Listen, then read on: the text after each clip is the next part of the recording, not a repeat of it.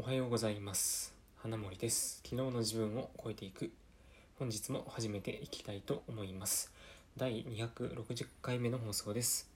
えー、っと、えー、この放送はですね、まあ、普段僕がインプットしていることだったり、これまで経験してきたことだったり、まあ、雑談も含めて、えー、話しております。えっと、今日の話はですね、小さな変化を楽しむっていう、まあ、テーマにしてみたんですけど、にしゅうかんくらい前からあのひゃく均で買ってきたバジルの種をですね、こうスポンジの濡らしたスポンジの上にこう置いて育てているわけなんですよ。で、まあ、経過観察としましてはですね、ふつかほどで芽が出て、で今にしゅうかんくらい経って、まあ、双葉がこうニョキッと出て、まあ、順調に根っこを伸ばしてですね成長してるんですけど、まあなかなかこの植物ってその成長するのがゆっくりなので、急にね、その昨日までの昨日までその双葉だったやつがいきなり花が咲くほど大きくなるとか、なんかそういった変化をすることはないんですけど、でもいちにち単位でも結構変化するのは、そのよく観察することで見えてくるんですよ。で、どんな変化があるかっていうと、例えばその一番最初の双葉が出てから、その次のこう茎の真ん中からまた新しい双葉が出るじゃないですか。まあ、それのこう兆しが見えるというか、朝ちょっとニョキニョキっていうかね、チロッと見えてた新しい双葉が、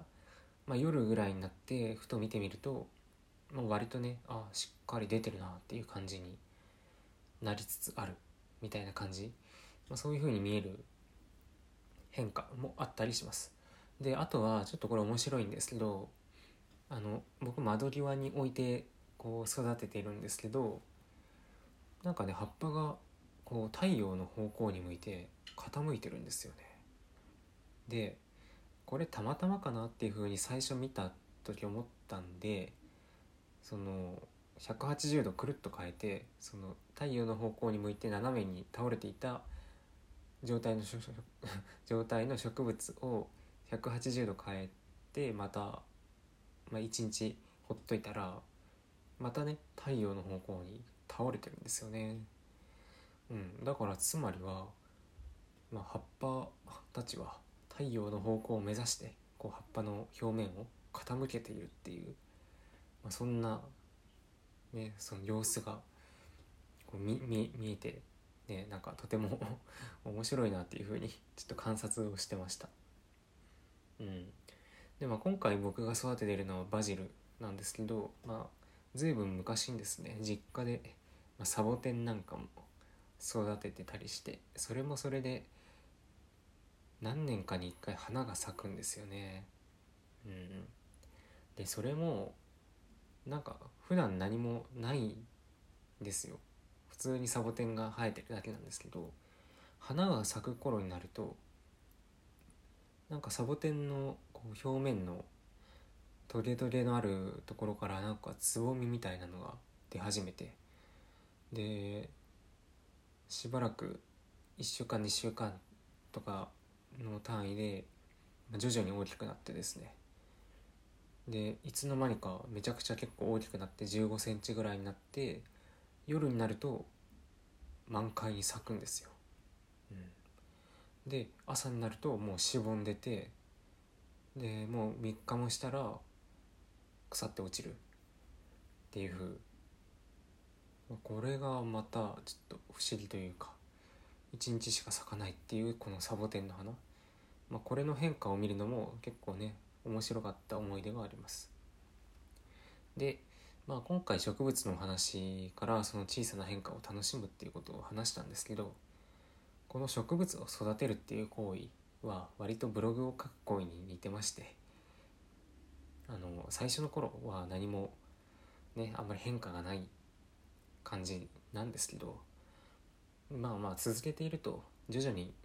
成果が実り始めて、まあ、花が咲くというか、ちゃんとね、その水をあげていれば何かしら結果は出てくると。うんまあ、僕もね、そんなにバリバリ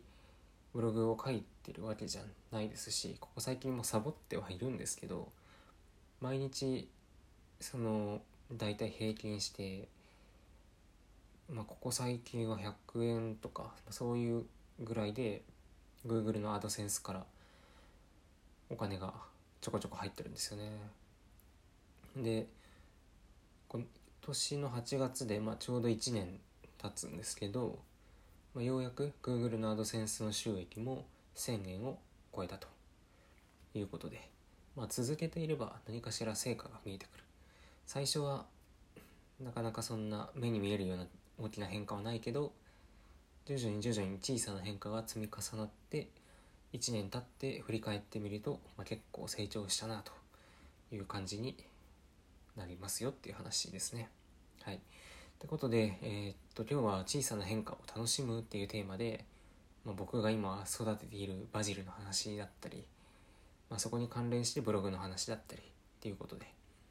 まあ、なかなかいちにち単位で大きな変化は見えないけど、そのいちにち単位の小さな変化を楽しみつつ、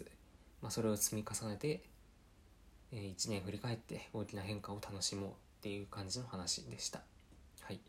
えー、最後まで聞いていただいてありがとうございました。また次回の放送でお会いしましょう。